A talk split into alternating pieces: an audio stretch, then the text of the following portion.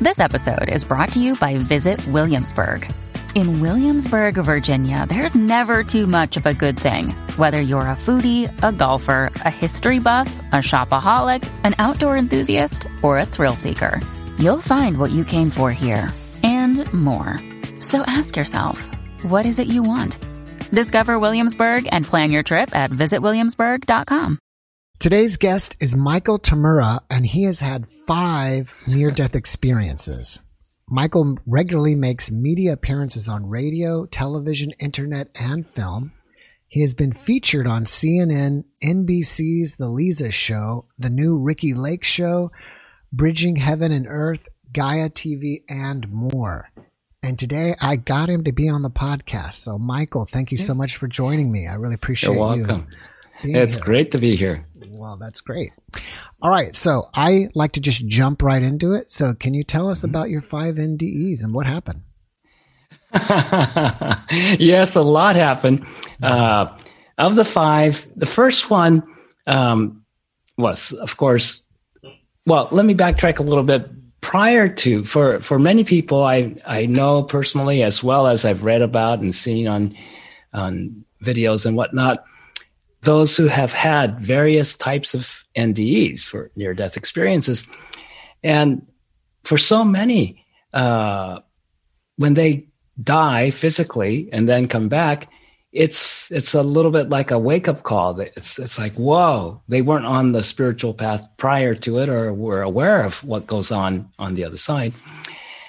For me, it's it's been very very different because I grew up that way. Uh, from before I was born, I I have memory and awareness of where I was and what I'm doing, and and as well as when I came in.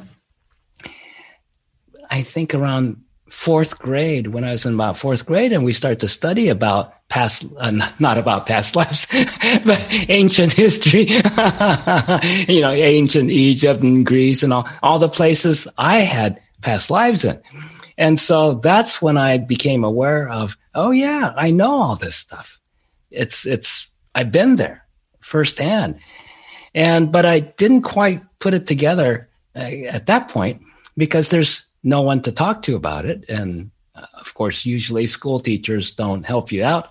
I almost flunked in fourth grade because I put out too much stuff on a, uh, about ancient Egypt that I didn't go and research it in the library. So I got into trouble. He gave me a D minus for the project because I, I missed the whole pro- point of the project was to go to the library and copy a paragraph from from an encyclopedia about ancient Egypt. But I got so excited, men- mention of ancient Egypt, and I went straight home, just start pouring it out, made this huge project with models and of the Nile River and the pyramids and the Sphinx and temples all along. Uh, fake papyrus. Uh, uh, I made fake papyrus paper and wrote a whole uh, report about ancient Egypt straight from memory. and, that didn't go over very well. But um, uh, so I've had these experiences all my life, and and so when the first time I died physically, uh, in retrospect, I'm very glad I came back because it would have been a lousy thing to have on your tombstone or whatever. Oh, poor Michael died from uh, complications from severe gout. You know mm. what gout is? Yeah. Oh, it's it's wow. terrible. It's it's excruciating, painful, but most people get it like in a toe joint or ankle or something, maybe right. a knee. I got it at that time. It was I I started getting it um, when I was well on my 40th birthday, but by the time this particular episode happened, it was so bad.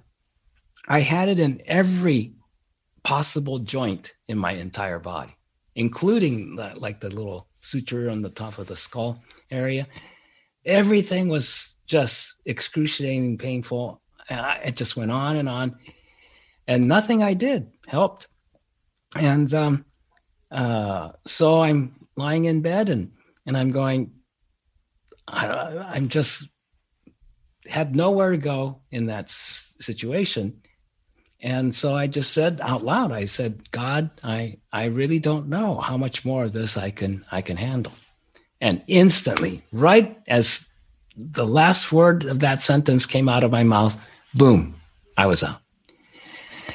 And I got escorted right out of my body uh, by this great, magnificent being and taken straight to this, uh, what at the time, as I'm introduced into the room, it felt like a super, super elegant uh, conference, like one of those boardrooms with a beautiful long wooden table where everybody sits around and discusses stuff. Well, there's five beings, including the the escort being. Um, there's five of them sitting there, and they all welcome me to join them. And they just, it was like this homecoming celebration by them of, we're happy to, you know, we've been waiting for you type of a thing, and and welcome back, and and they gave me a a great, uh, not only a welcome but a va- validation, congratulation. Then they said, "You've done way beyond uh, what you've contracted for, and you're all done. You've been done." And so, if you want to stick around here and continue your life in spirit with us and helping other people from here, it's no problem. It's great. We're ready for you.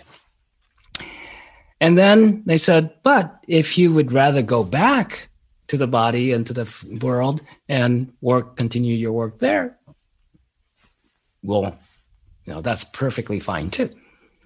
And so the, the decision was kind of on the table, and I'm looking at that. And it's an interesting experience when the minute, and this is regular, consistent every time I get out of the body in any situation, not just near death experiences, but just any out of body experience.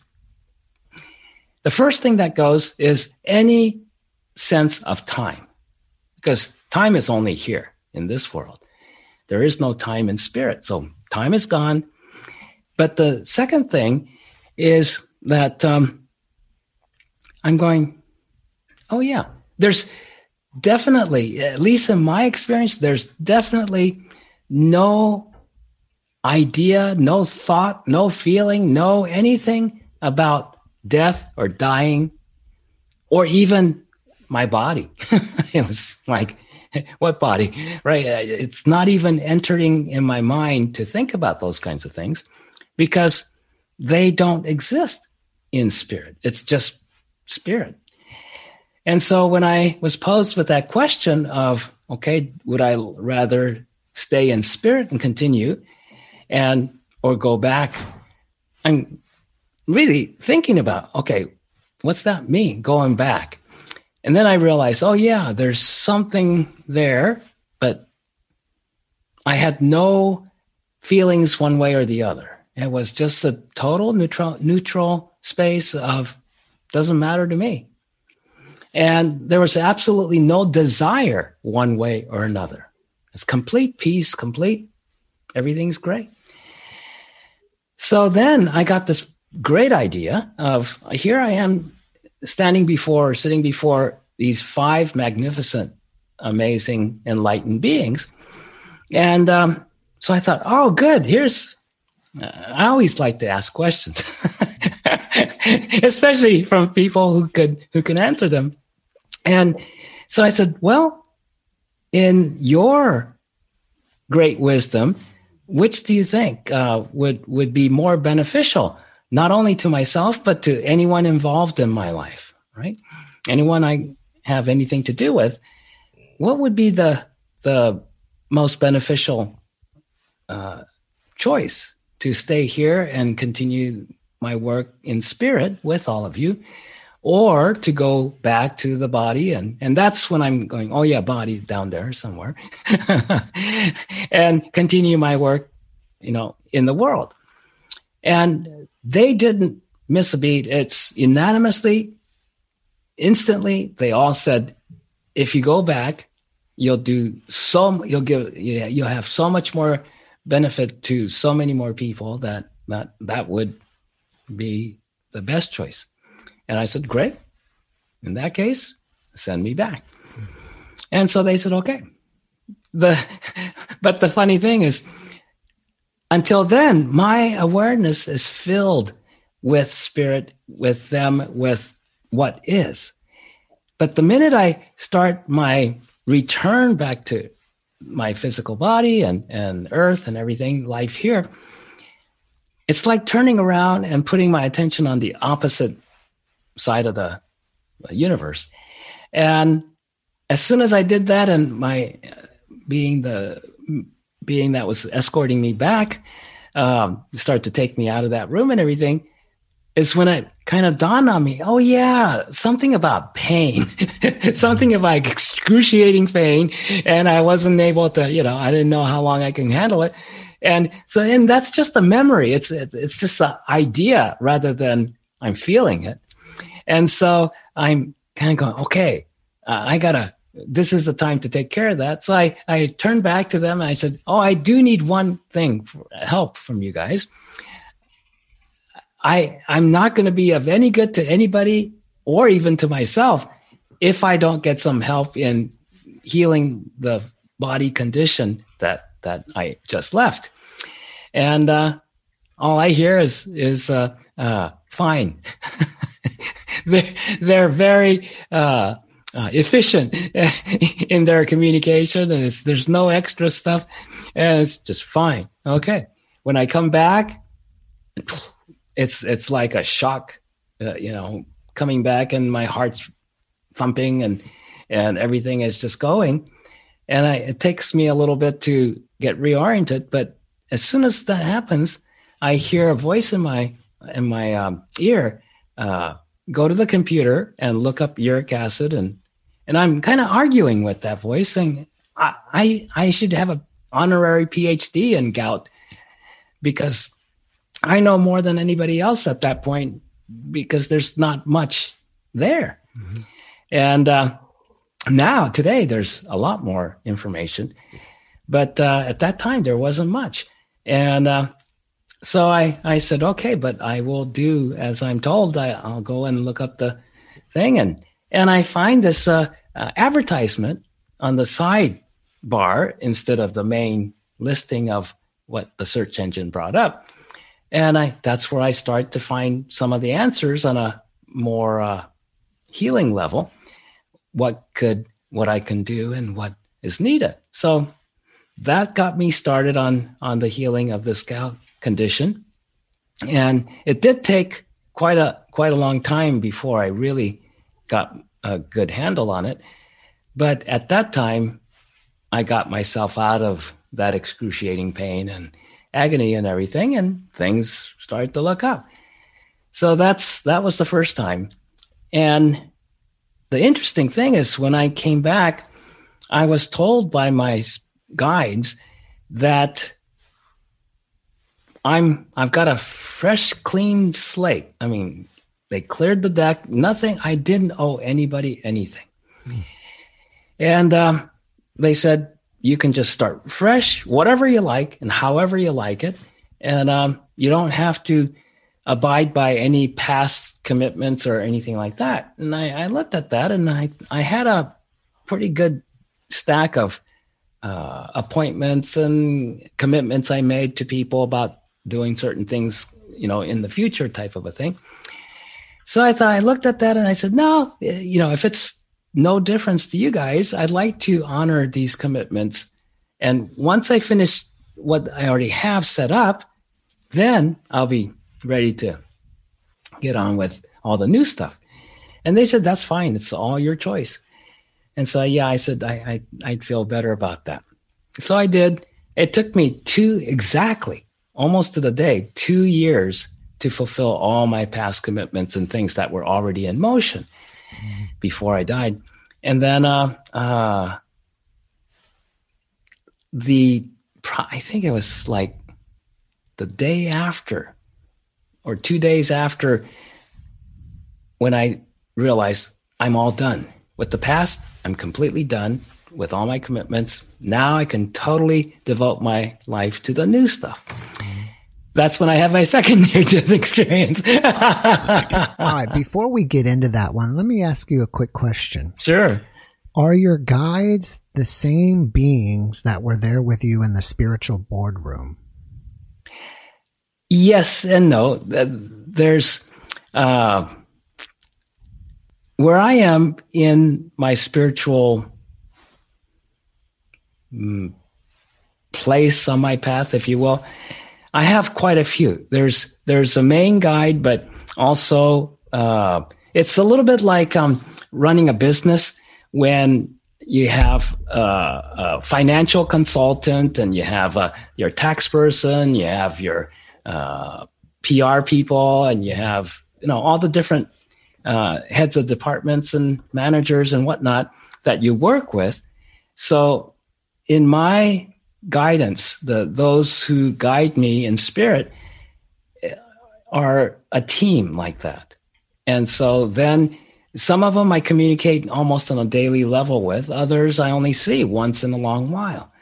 Um, others, others I, I get to be with uh, when I'm dead because it requires uh, pretty much completely being just spirit, you right. know, without a body to to uh, weigh you down in a sense. And and uh, so this is why uh, they told me too that that the times I've died uh, were not necessary. It's, it wasn't like a karmic debt that I had to die in order to clear. Uh, but because I died, they made use of it, the, the most use they can get out of it. And, and it, that even happened uh, in the last surgery I had. It was a it was a uh, it was a funny surgery because I didn't need it for my own health or anything. Uh, it turned out I needed to have this little wire replaced in in that goes from this um, uh, gadget. It's called the ICD. It's a defibrillator, like those paddles you see on uh, ER movies, you know, and zap your heart back on into action. Well, after the third death experience, uh, my cardiologist said, you know, I think we we should put this in you because if if you go again, chances are you're not going to come back. And I think he was right because the fourth and the fifth times I I died, it's not the same experience as the uh, same type of complete death experience as the first three times because the thing recognizes the heart stops or you know gets wonky. And if it goes if it doesn't get back in rhythm right away then it zaps it uh, just like with the paddles to kickstart it. And if it doesn't kickstart right away it waits a little few seconds and then checks the computer checks it and then if it's still not right then it zaps it again and I think both times that I died, the the fourth and fifth times, uh, it zapped me right before. Well, the the fourth time, um, I was I was uh, jogging in Zurich, Switzerland, early in the morning. Uh, I, had been teaching and things all weekend, and that was my kind of a day off. And so I went for a beautiful day jog around the lake uh, early in the morning. And uh, I already had, it was about, uh, I'd say six months or a year after I had the, no, no, it was a couple years after I got this thing implanted in my chest. And um, it's never gone off or anything. I didn't know anything about it other than what the doctor told me.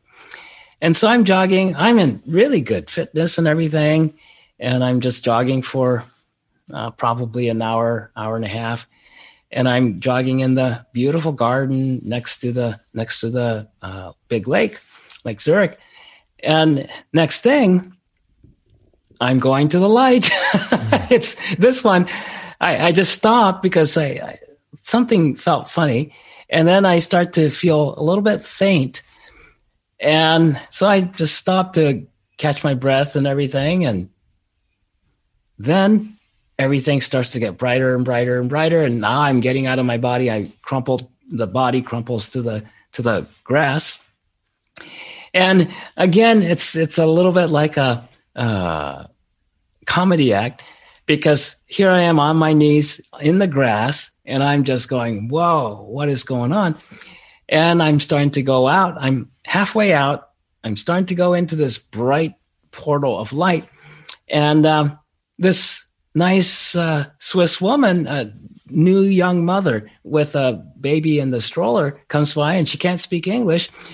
And she speaks to me in, in German.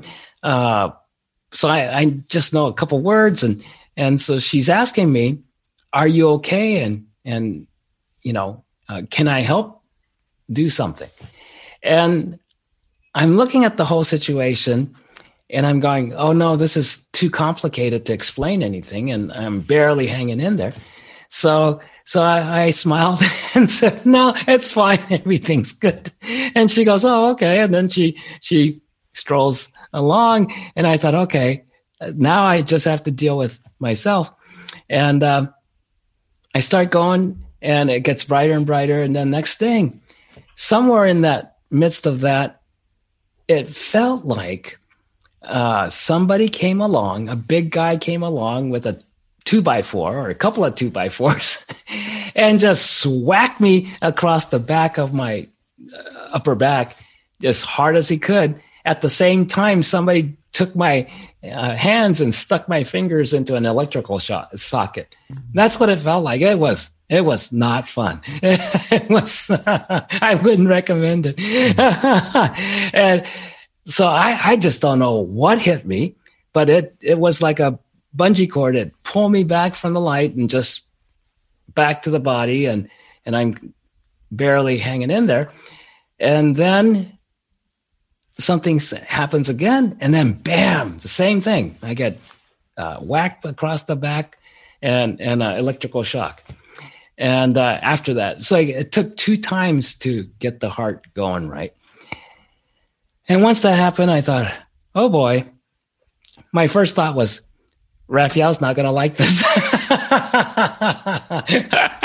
raphael's my wife of course and and uh, so i get on the phone and i call her she's she's at the apartment where we rented on the third floor and uh, she knows immediately something is not right. And I said, yeah, well, I think I, am going to need you to, uh, we don't have a rent a car or anything.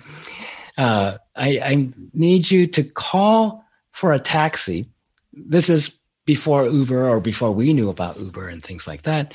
I need you to call a taxi and, and I'm going to give the taxi driver directions on how to find me in the middle of this park. And she goes, what happened? And I tell her a little bit and she goes, oh no. And okay. And she, she, uh, sees the manager of the place behind her. So she turns around and she starts asking her, you know, I, my husband's in trouble. I need to get a cab. Could you get a cab for me? And I said, no, she won't know what cab means. You have to say taxi. so, so the other way I could hear these conversations going, it was, it was quite funny. And so finally we get it together. She gets the cab and comes comes uh, towards me, and I fortunately this happened in the city of Zurich, which I absolutely adore. It's, I love. It's one of my favorite cities in the world, and uh, I know it very well, like almost like the back of my hand.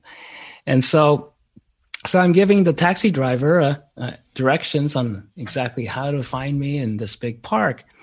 And so he drives on the uh, sidewalk because there's no roads in, inside the park. Drives on the sidewalk and finds me there, and they they get out and pick me up and put him in put me in the cabin, and we go back to our apartment.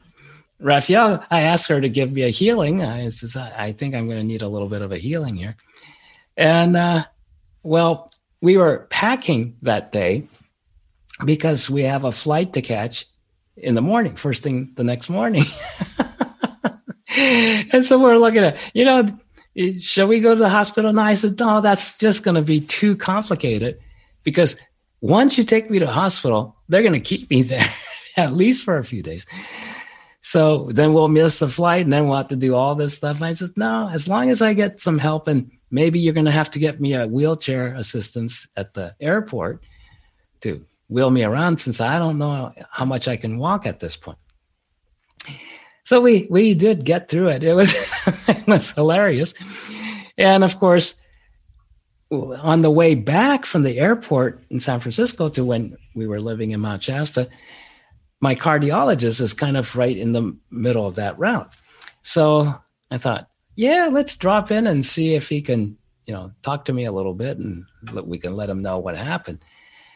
And so I call and the secretary says, Oh, I'm sorry, Mr. Mura. Um, uh, doctor, this is his day off. So he, he won't be even checking in. I said, okay. And I, and, but she says, but the technician who, who checks the uh, ICD uh, and can download the information of exactly what happened to my heart is here and we'll have him stay until you, if you want to swing by, we, we can at least get that information and get it to your doctor. And I said, great. That sounds good. So we swing by and when we, when we swing by to the office and open the door in the waiting room, there's nobody else my doctor, cardiologist, is sitting there in the waiting room. and I said, I thought this was your day off. He says, Yeah, but my office called and said it was you, so I had to come back. Oh, and he's just going, I, I, it's, I'm very confused. They said something like your heart stopped and the ICD went off in, in Switzerland. And I said, Oh yeah, yeah. We just landed in San Francisco a couple hours ago, and and thought we'd stop by because the they can get the ICD reading on the way back, and and he just shaking his head. He says, "I I just," he says, "I talk about you all the time with my colleagues." he's I don't know. Uh, he says, uh, "I don't feel like I, am a doctor to you because because there's nothing I can do." you just seem to take care. He goes, How long were you in the hospital in Switzerland? And I looked at Raphael and she looked at me. We didn't go to the hospital. And she, he's going, Oh my God. He says, You had this and you had a near death experience. you didn't even go to the hospital. And then you take a, you know, 12 hour flight back to the United States and then you drive for four hours to get here. I said, That's about it we do this all the time. And he, he said, okay, you know, you're, you're a very strange patient. so that's, that's been my life all my life. Uh, it didn't matter what kind of situation I'm in with doctors or teachers or whatever. It's always, yeah, we don't know about you. you don't, you don't kind of fit into this uh, mold. But that was, uh, that was a really interesting experience for me because I got to experience the whole part of, oh, yeah, this is, you know, you're out of the whole thing. As soon as you start getting out of the body, like I mentioned earlier, there's no time, but also there's no pain. There's absolutely there's no pain. And this is one of the things that I think a lot of people, especially those who are grieving over the death of loved ones, mm-hmm one of the first questions they have is did they suffer? You know were they in pain when they died? No matter how horrible the death process the, it could be a horrendous accident uh, or bombs exploding or whatever the the person who's dying doesn't experience pain because they're already gone. They're already out mostly when the body actually stops breathing and the heart stops uh, functioning, the brain activity stops, the soul is nowhere near, nowhere near any of that stuff. They're long gone. And so we don't experience it the same way people are afraid. That's what's going on with their, their loved ones, that they're going through excruciating pain. Now, that excruciating pain stuff, if it happens, is because you know you're you're not doing well on a physical level and and you're still here mm-hmm. once you're out it's it's that's not a problem. Mm-hmm. And that's why I always say dying is a piece of cake. It's, it's no problem. it's the coming back. Mm-hmm. that's the hard part. and so you have a, a great appreciation for what every single human being is going through here. And, and, um, I even found a, uh, a thing where Buddha talked about that and he said it's it's really one of the most difficult things to be a human being here hmm. and i agree it's it's tough it's only the only the tough come here. It's what was it? When the going gets tough the, the tough go shopping or something like that? Mm-hmm. i think it's when the going goes tough the tough go to earth mm-hmm. and incarnate.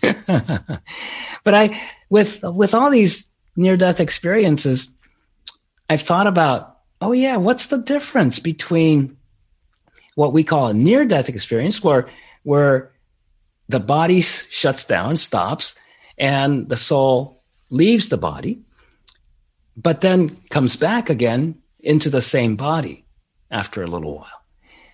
And reincarnation, where the body shuts down and dies, and the soul leaves the body, but and comes back, but comes back into a new body, a baby body. Mm-hmm. So there's and there's another uh, example. It's not as common, but it does happen, uh, not periodically, where one soul leaves a body that's still got time left on it. It's still healthy. It still can keep on ticking, but the soul is done for one reason or another. Or they get to a place of, I just can't handle it, like, like I did. It's just like, I can't handle this anymore. And they leave and they're not, they, they don't want to come back until their next incarnation but the body's perfectly good. then there's like a, uh, it goes on the auction block. mm-hmm. and uh, there's a lot of willing and able uh, souls that are, oh, I can just take over that body in midstream. Then you don't have to go through the, the challenges and the hardships of being born, being a baby, growing up, be having to be taken care of by somebody else, all that kind of stuff. You just bypass all that. You have a car already waiting with the gas in it and everything. you just have to drive it off.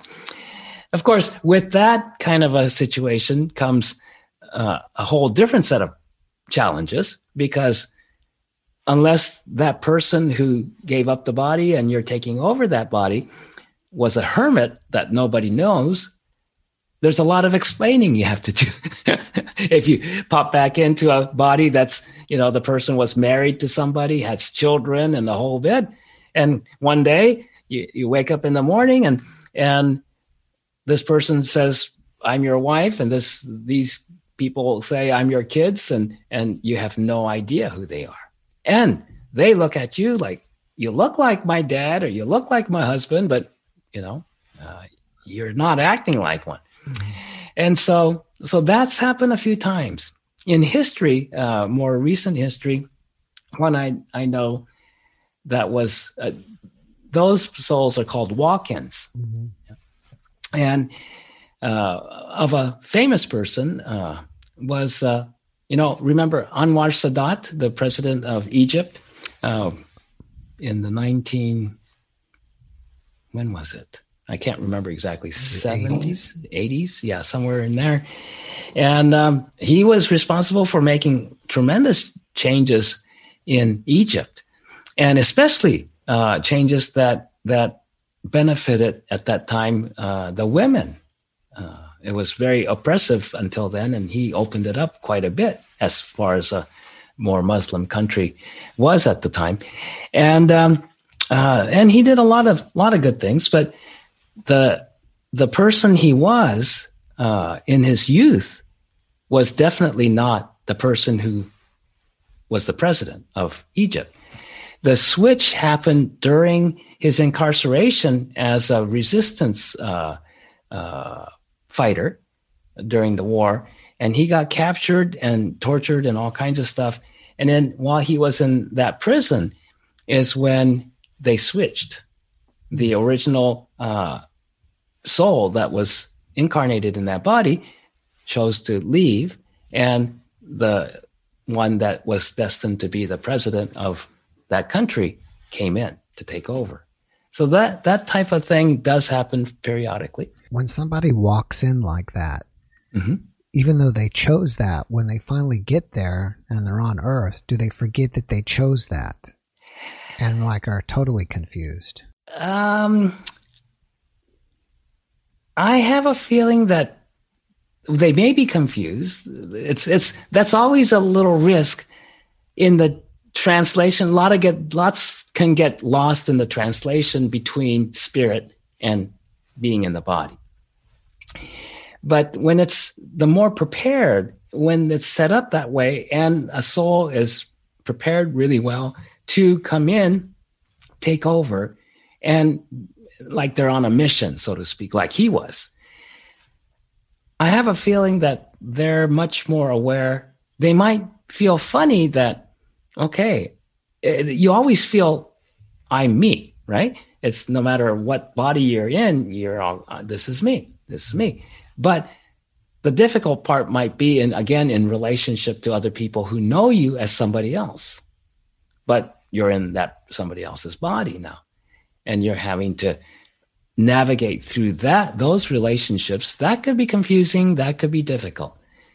Um, if this kind of a walk-in situation happens with a soul that's not to let's say be a, a world leader or somebody a high profile person that's going to here to do a specific mission but a regular soul that's oh yeah this is a good chance for me to continue my spiritual growth mm-hmm. on earth yeah that's that's going to be part of their lesson and challenges is to go okay i have to remember who i really am and everybody's telling me i'm not but but i have to have my certainty that no no they're thinking about this other being that left the body already and i'm here and i have to somehow be able to communicate to them this change has happened.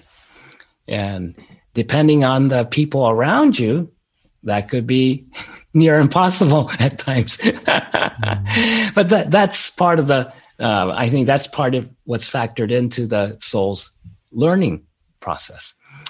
And then there's the example of when um,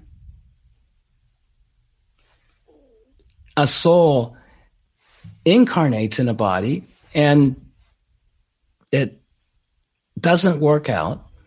And uh, they're going, okay, I, I, just need to need to get out. And um, there's no takers, so to speak. it's it's not arranged that that they can just leave and not come back. So that's that brings about a whole different set of challenges.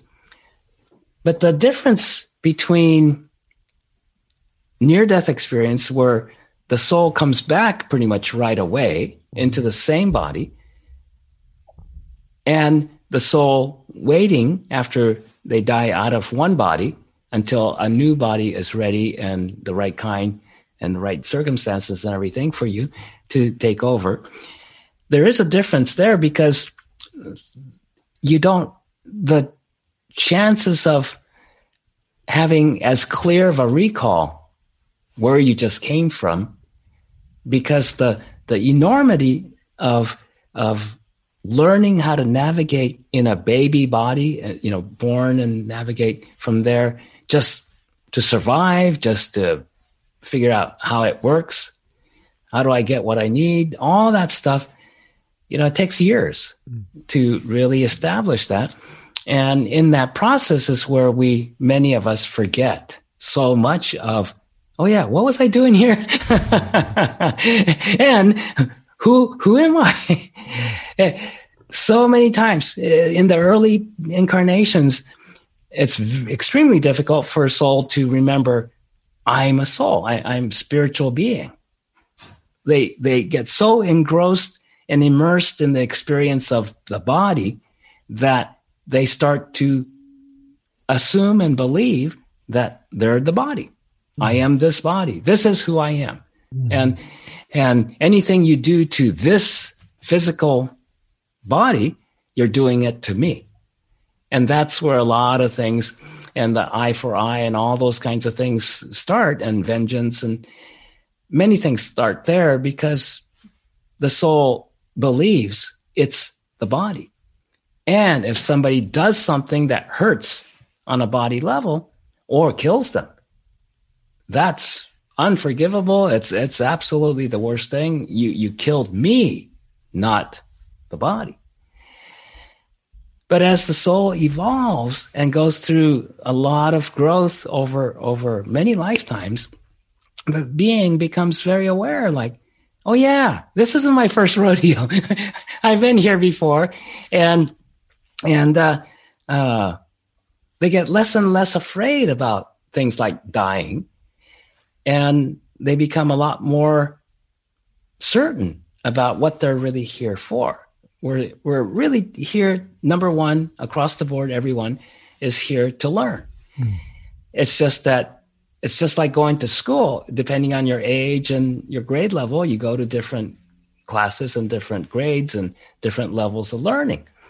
Here, same thing, except we don't have a structured uh, school where, oh, yeah, you're supposed to be in first grade and you're supposed to be in second grade type of a thing.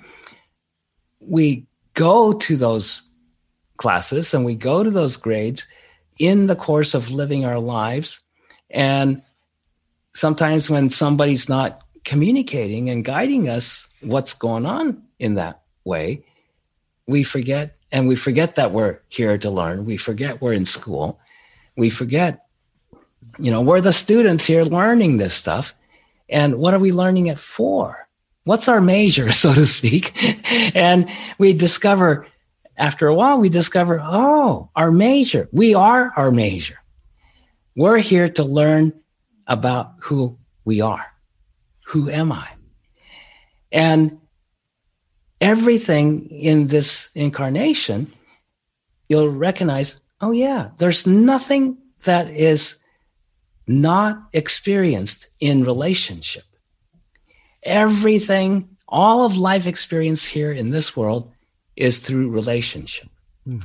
Relationship with ourselves, relationship with others, relationship with the world, relationship with ideas, relationship with energy.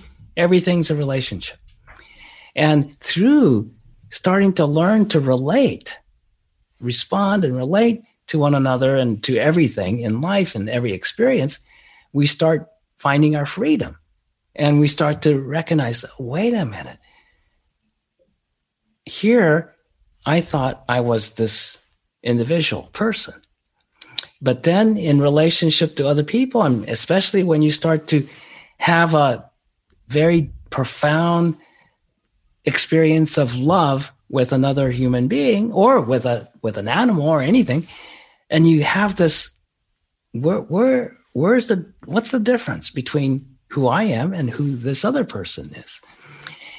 And that what starts off seeming to be like a steel difference, is a steel wall, starts to disappear more and more and more until you go, oh, you know what? There's not a whole lot of difference.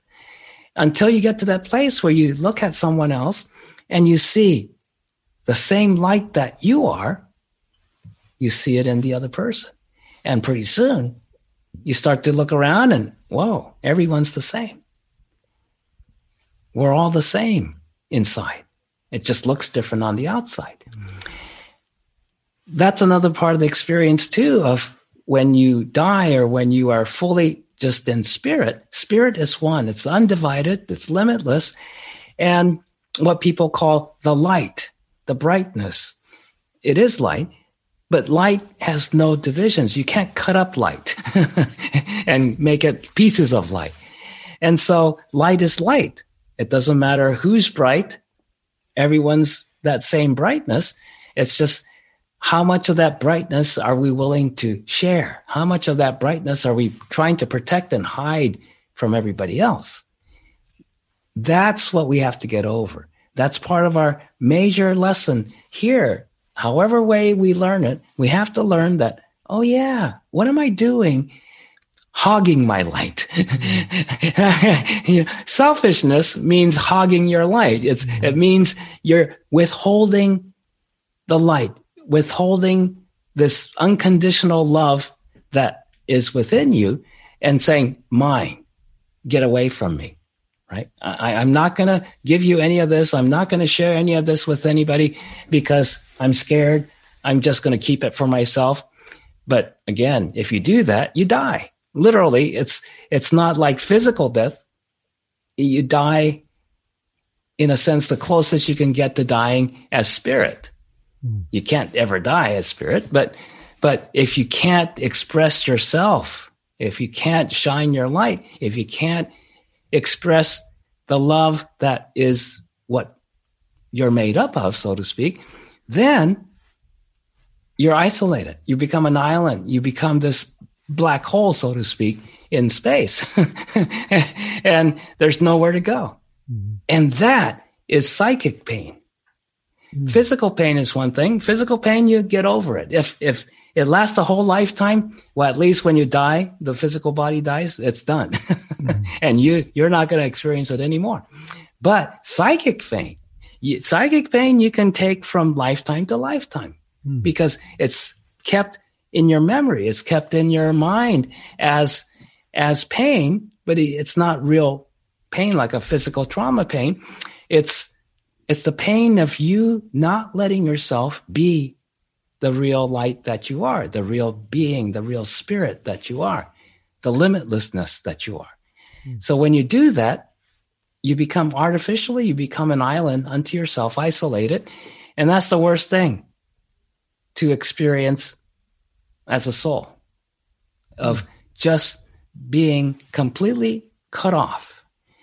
And eh, we, we call that, you know, loneliness. Mm-hmm when we're when we experience some kind of deep isolation that we have no connection it's it's total loneliness and that's the thing that brings about terror in us. Terror is is uh, it's an emotion of course.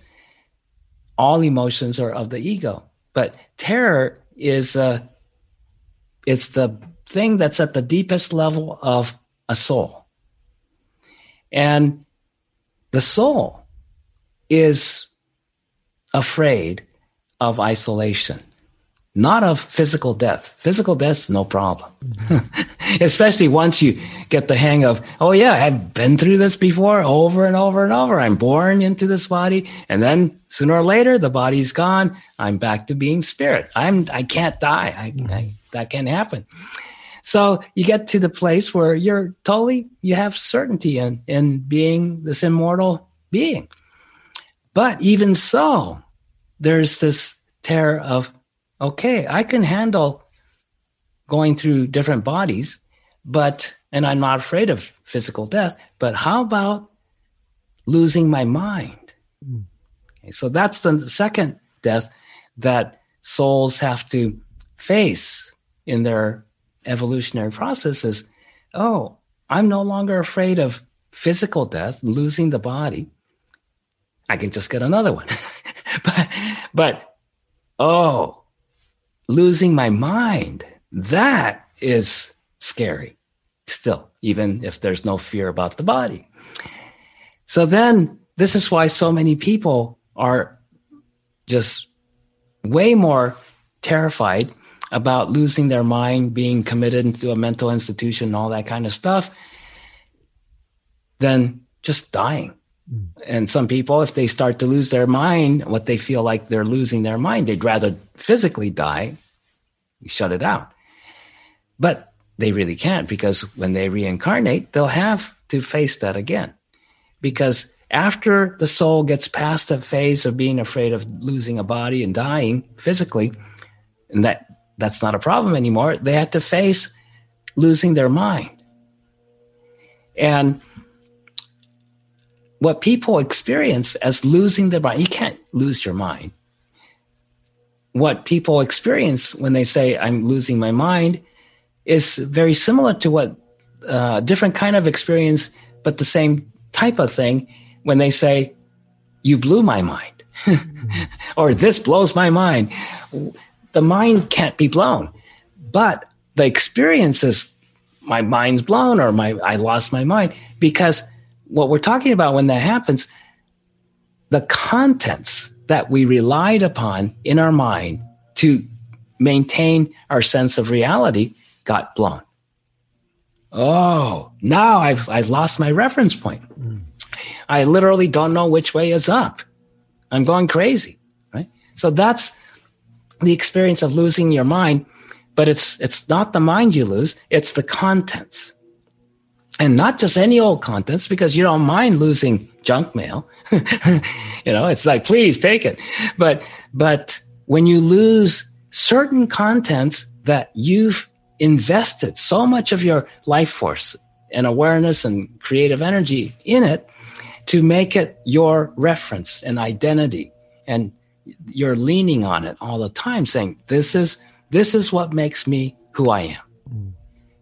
There comes a time where you have to face that and go is that true does this really make me who i am mm. and hopefully when you get to that point it's because you already know you're starting to have an intuitive very strong intuitive knowingness that hmm there's a lot more to me what i call me or myself than being this person or that person or having honor or respect or approval or you know being popular or famous or wealthy or successful or anything like that so this is why so many souls go through an experience or, or even a whole lifetime or many, many years of enormous success or enormous wealth or enormous whatever popularity and recognition. And all of a sudden, poof, seemingly overnight, it's all gone.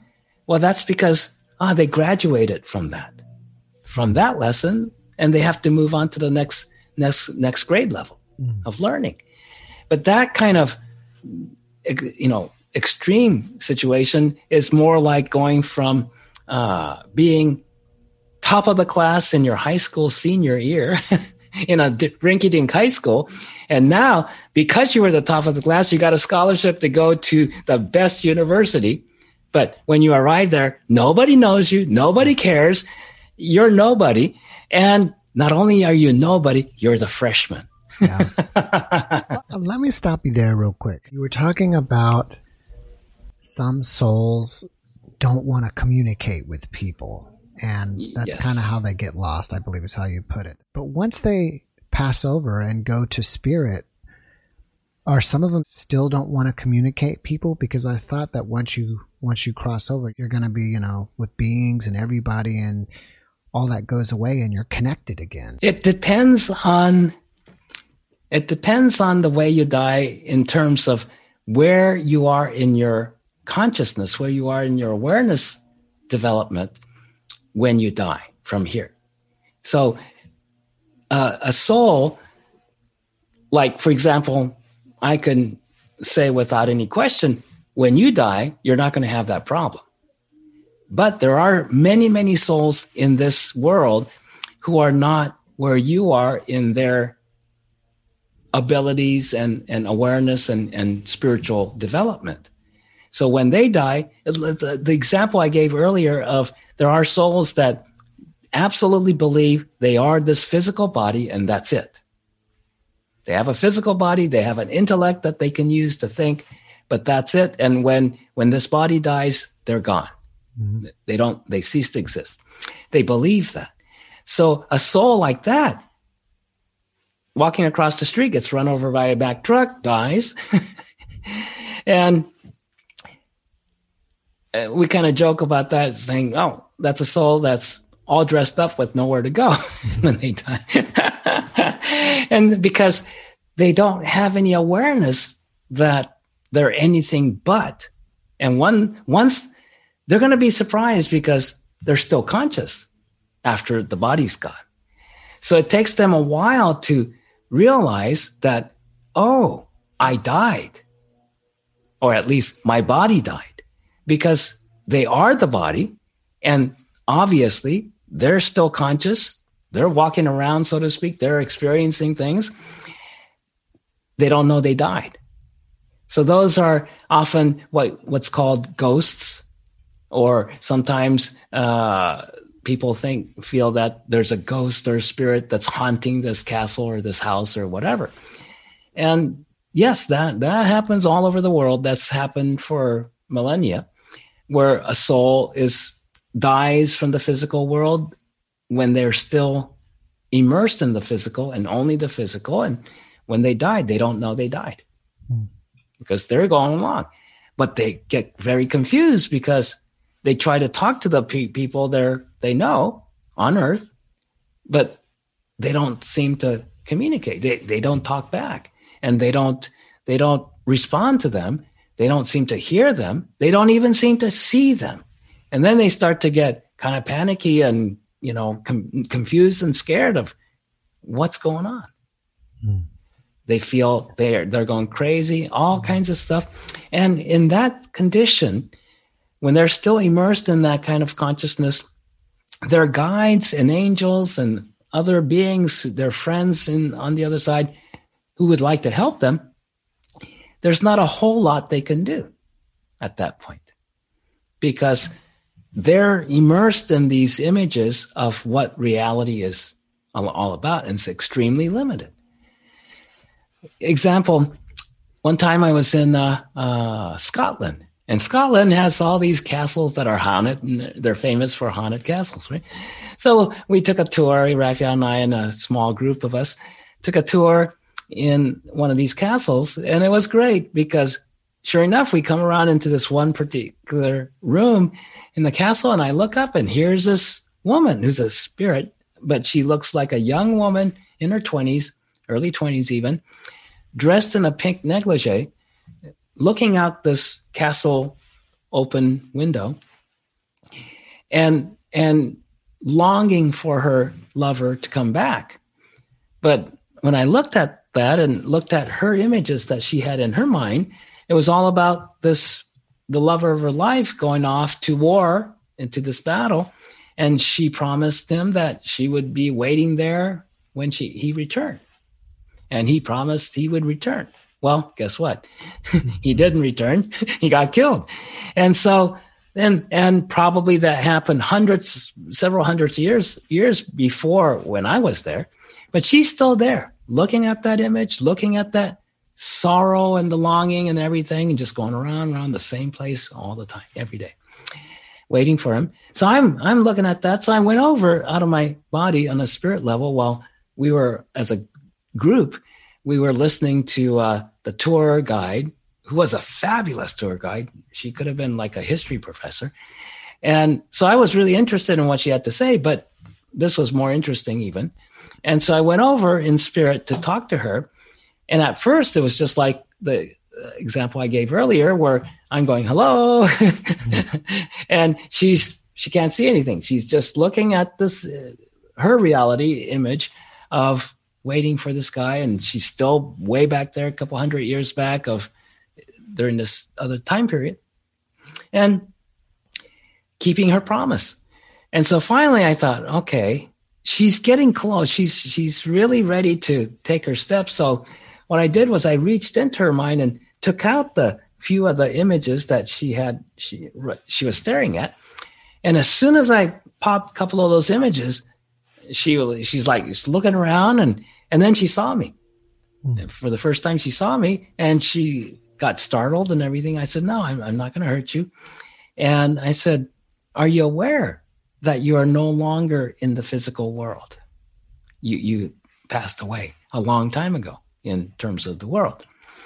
And she said, No, but she says that makes that makes sense. She was very like shocked and looking around for the first time at her surroundings and going, What's what's going on here? And I said, and the man you loved so deeply and promised to to wait for him, he died long time ago too in battle, and he's not coming back.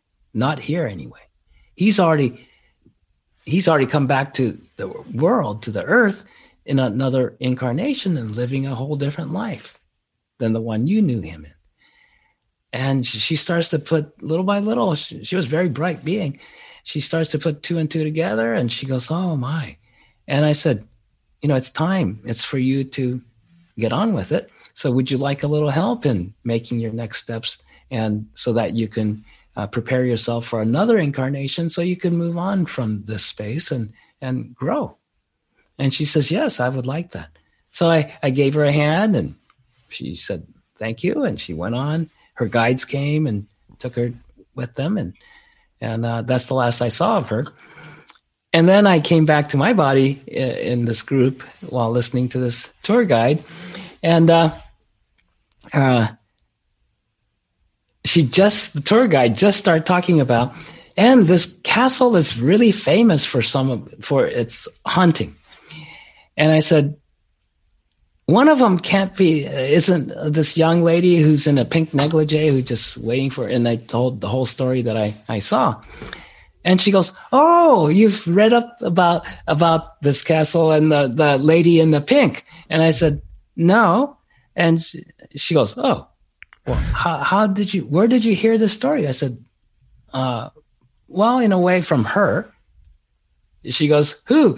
I said, Well, the lady in the pink negligee is stand, was standing right over there. She said, That's exactly what the legend says. Is she's always standing by that window, waiting for her uh, lover to come come back from battle. And I said, Yeah. Well, I had a talk with her, yeah, and uh, uh, you know, she she realized that okay, this all happened, and uh, so I said, I, am really sorry. I, I might have ruined your tourist business.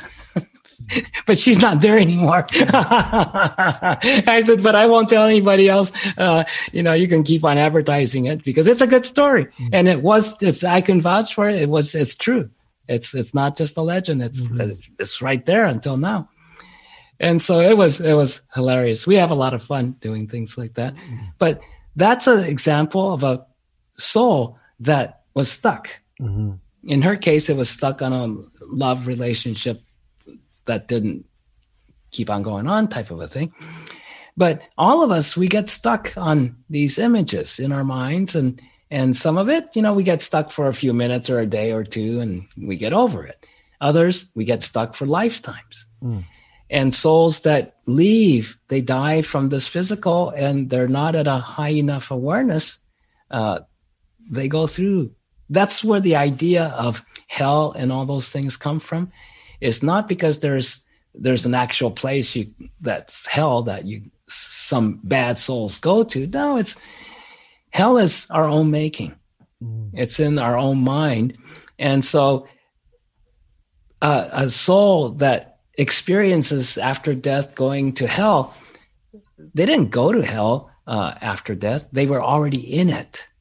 Mm. Except just like many of us are not aware enough of the joy and the, the light and the truth and everything that is in spirit while we're here in a body we forget it gets it gets obscured mm-hmm. we are so in, immersed in the body world experience and time and space that we the actual experience of reality of truth the limitlessness gets uh, eclipsed. Mm. So whether it's the good stuff or the not so good stuff gets eclipsed. And, and when a person is conjuring up a hellish existence here uh, of suffering and hatred and you know everything, uh, pain of that level, it's their day to day life consumes them so much that they don't notice they're in hell mm. until they die and then they're going, oh my God. If they have a near death experience and they come back, they'll report, oh, I don't know. Uh, all these other people talk about going to the light, but I went to the darkness and I was in hell and all that kind of stuff. That's that's why mm. it was already there. Mm. Same with the light too. It's already there. Mm. you know, Michael, I may or may have not have mentioned it to you, but I only usually go for an hour, and we oh. just already blew past it. yeah, and, and we, and we still. I feel like we have so much more to talk to. So I hope you can. You will come back for a part two at some point when you sure. Time. I'd be happy to. Yeah. But before we go, Do you have any books or is there anything that I can promote for you? Or do you have any projects that you're working on that you want people to know about? Yeah, I have a book. One, I take years to write one book. so I only have one book published yet. But um, uh, the book that I have out already is, is called You Are the Answer um, uh, Discovering and Fulfilling Your Soul's Purpose and you can get it through Amazon or you can get it through our office. And uh, we have a website, michaeltamura.com. Tamura is T as in Tom, A M as in Mary, U R A dot com, michaeltamura.com. And you get all kinds of information there. There's free stuff. There's uh, events calendar with all the schedule of whatever we teach and I'm teaching all the time, and so so there's plenty of stuff, and there's already uh, audio versions of of classes and things that you can download from there too. Hmm. So, yeah, and we'll we'll be we're always coming up with weekend uh, teleclass events. One's coming up in uh, I think the last weekend in April. That might be of interest in taking hmm. care of your psychic self are you active on social media? And if people reach out to you, like on Facebook or email you, do you respond or are you more of a private person? Um, I don't think I've had a private life since I was a kid. but, but, uh, yes, we're on Facebook. Uh, our radio show Facebook page that my wife and I are on, uh, it's called Living the Miracle radio, uh, Michael and Rahelio Tamura. And um, uh, I have a, uh, what would you call it, personal uh, Facebook page that a lot of people subscribe to is, is Michael Tamura uh, uh, on Facebook. And then we're on LinkedIn and Twitter and all of that. Mostly, I communicate through comments on the Facebook posts. but I I can barely keep up with with uh, email. so so uh, uh, you can you can uh, make comments on our Facebook page and and within a few days I usually am able to get back to many of those. I don't do uh, messenger and all those kinds of things. Right. All right, that's great. Before we wrap it up here, is there one last message of inspiration or hope that you can give us, especially mm. during these times of COVID? And yeah, it's you know one of the things, the ways that COVID affects all of us is we have to stay home more. We have to really be by ourselves more, and we can't we can't just when things get a little uncomfortable, we can't just go out and party to, to distract ourselves from that discomfort. So it's a good time to be proactive and use this time to go within and look at, experience. Oh yeah, am I really this person that I oh, I've always thought I was, or am I something more that I know intuitively know that there's a lot more to who I am? And this is a good time to go within and start to experience the light that you are instead of believing in all these negative thoughts of, you know, not being enough and not having enough and not uh, doing well enough and all those kinds of things.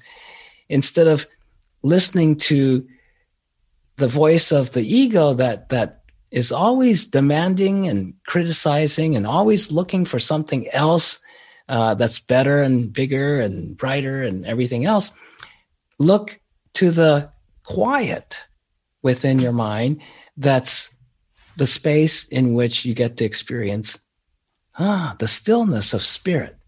And it's through the stillness and the neutrality of spirit that you start to experience the things, ex- experiences people call, um, you know, unconditional love or, or endless joy or uh, everlasting life, whatever type of thing like that, and the limitlessness. It's it's undivided. Really, we're here to discover the undivided within us and the undivided within each other. And then with through communication, like Jeff was saying earlier, ah, through the communication we start to break down the barriers that divide us artificially, we don't have to. And when we communicate enough and those divisions fall apart, we start to recognize, oh, yeah, we're just the same. Every one of us, we're just the same inside. Hmm. Thank you for that, Michael. And thank you for being my guest. I really appreciate you. Thank you. I appreciate you too. I'm really glad to be your guest on the show. And, and yeah, we'll do it again. Awesome. All right. Well, have a great evening. Thank you. Mm. Bye bye. Bye bye. Thanks for watching the Jeff Mara podcast. I really appreciate you. Another way to show support is through YouTube memberships. And if you do, there are loyalty badges and other perks depending on your level of membership. All you need to do is click the join button underneath the video to find out more. Thank you for your support.